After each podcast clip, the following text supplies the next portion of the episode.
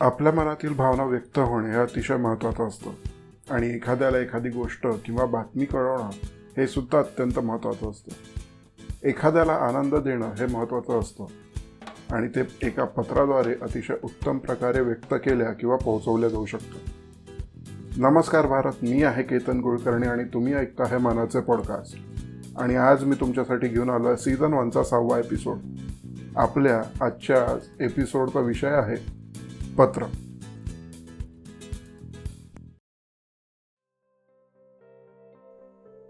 पत्र. एका कागदाच्या तुकड्यावर एखाद्या व्यक्तीद्वारे दुसऱ्या एखाद्या व्यक्तीसाठी असंख्य भावना लिहिल्या की त्याला पत्र असं म्हणतात. ही माझीच रचलेली एक परिभाषा आहे. त्या एका कागदाचा आपल्याला प्रत्यक्ष रूपात दिसणारा भार हा त्या भावनांच्या वजनाने अजून जास्त त्याला भारदस्त करतो.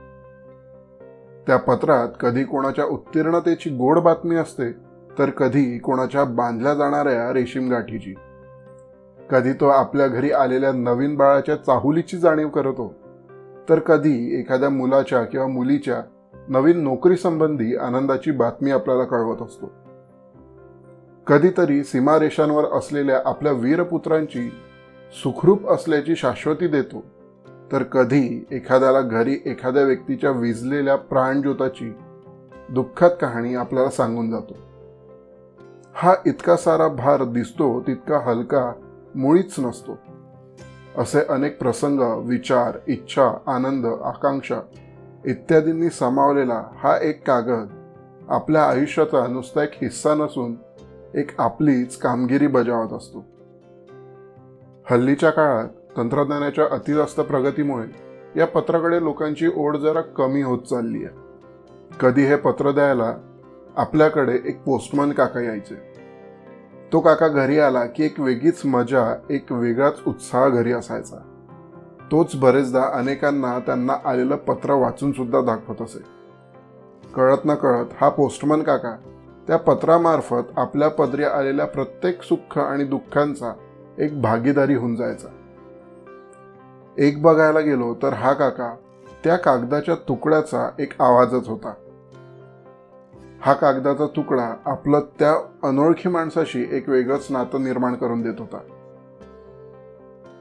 आजही रविवारच्या दूरदर्शनवर लागणाऱ्या रंगोली या कार्यक्रमात पलको की छाव में हा एकोणीसशे सत्याहत्तर साली आलेल्या चित्रपटातलं गुलजार साहब यांनी लिहिलेल्या एका गाण्यामुळे अनेकांना ते जुने दिवस सुद्धा आठवत असतील.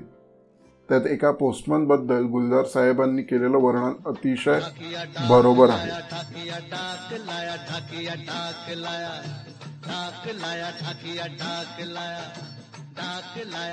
खुशी का पयाम कहीं कहीं दर्द ना लाया। ढाकिया डाक लाया सध्या सुरू असलेला काळ आणि येणारा सुद्धा संपूर्णपणे तंत्रज्ञानाच्या अधिपत्याखाली आहे असं म्हणायला हरकत नाही. इन्स्टंट मेसेजेसमुळे या पत्राचं महत्त्व कमी होत जात आहे त्यात व्हिडिओ कॉलमुळे आज सातासमुद्रापलीकडे बसलेल्या व्यक्तीशी सुद्धा सहज चर्चा कर करत असताना त्याच्या दूर असण्याची जाणीव अजिबात होत नाही. आयुष्यात पदोपदी चाललेल्या घडामोडींची खबर आपण क्षणाक्षणात एकामेकांना देऊ शकतो. इतकं सोपं आजचं हे जग चाललंय. याचं सुद्धा आपलं एक वेगळं आकर्षण आहे. आणि ते आकर्षण असायला सुद्धा हवं. कधी ना कधी कोणी ना कोणी कोणाला तरी पत्राद्वारेच ही प्रेरणा दिलीच असेल की वेळ आणि काळासोबत चालत जायचं असतं. तेच होत आहे आता. पण मात्र पत्राची आपली एक जागा जी त्यांनी निर्माण केली आहे ती आजही तशीच आहे. या धावत्या जगात कधीतरी आजही एखादा पोस्टमन काका एखादा पत्र कुठून घेऊन आला की आपल्याला जरा वेळ बसून ते वाचावं असं वाटतंच सीमेरेषेवर असलेले जवान आजही एखादं पत्र आपल्या घरी जेव्हा लिहित असतील तेव्हा त्याच्या घरीही बसलेली त्याची आई बहीण भाऊ वडील आणि इतर मंडळीसुद्धा अगदी मन लावून ते वाचत असतीलच. आणि कोणास ठाऊ की तो एक कागदाचा तुकडा कितीतरी वेळा कोणाकोणाच्या अश्रूंनी भिजत देखील असेल. आजही राखीनिमित्त एक बहीण जेव्हा आपल्याला दूर असलेल्या भावाला राखी पाठवते तरी त्यात अगदी छोटंसं का होईना पण एक पत्र नक्कीच असतं.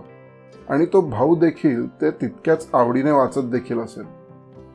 एखाद्या विद्यार्थ्यांनी अतिशय मेहनत घेऊन जी परीक्षा उत्तीर्ण केली असते त्याची बातमी घरी येणाऱ्या पत्राद्वारे त्याला जेव्हा कळत असेल तेव्हा त्याच्या आनंदाला नवे पंखच फुटत असतील.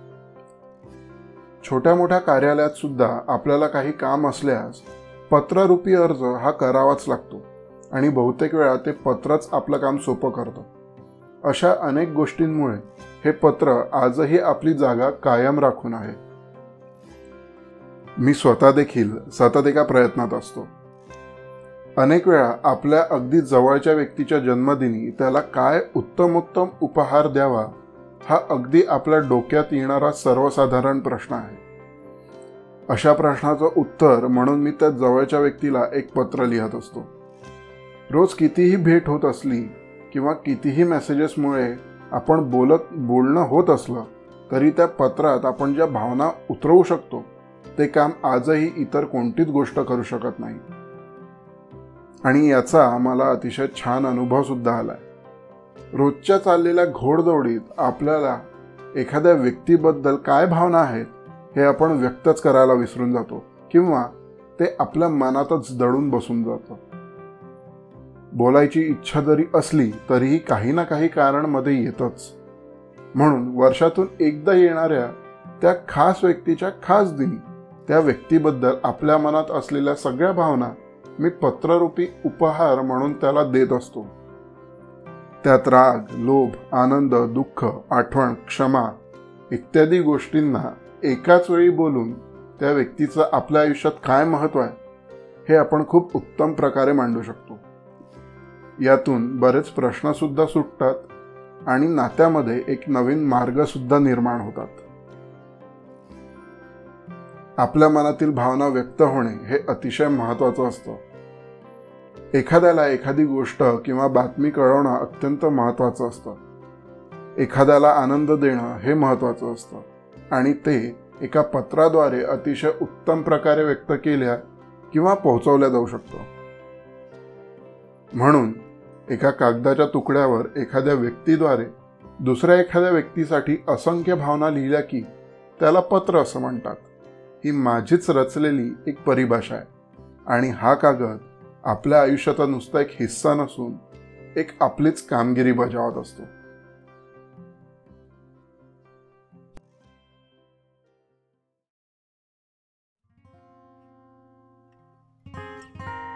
तर असा आहे आजचा हा एपिसोड. पत्र.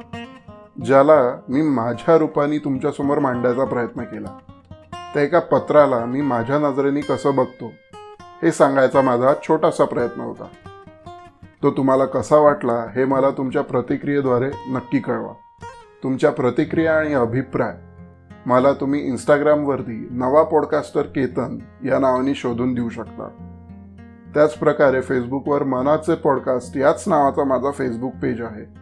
आणि ट्विटरवर वन मोर पॉडकास्टर या नावाने मी उपलब्ध आहे. तर तुमच्या प्रतिक्रिया मला नक्की तिथे कळवा.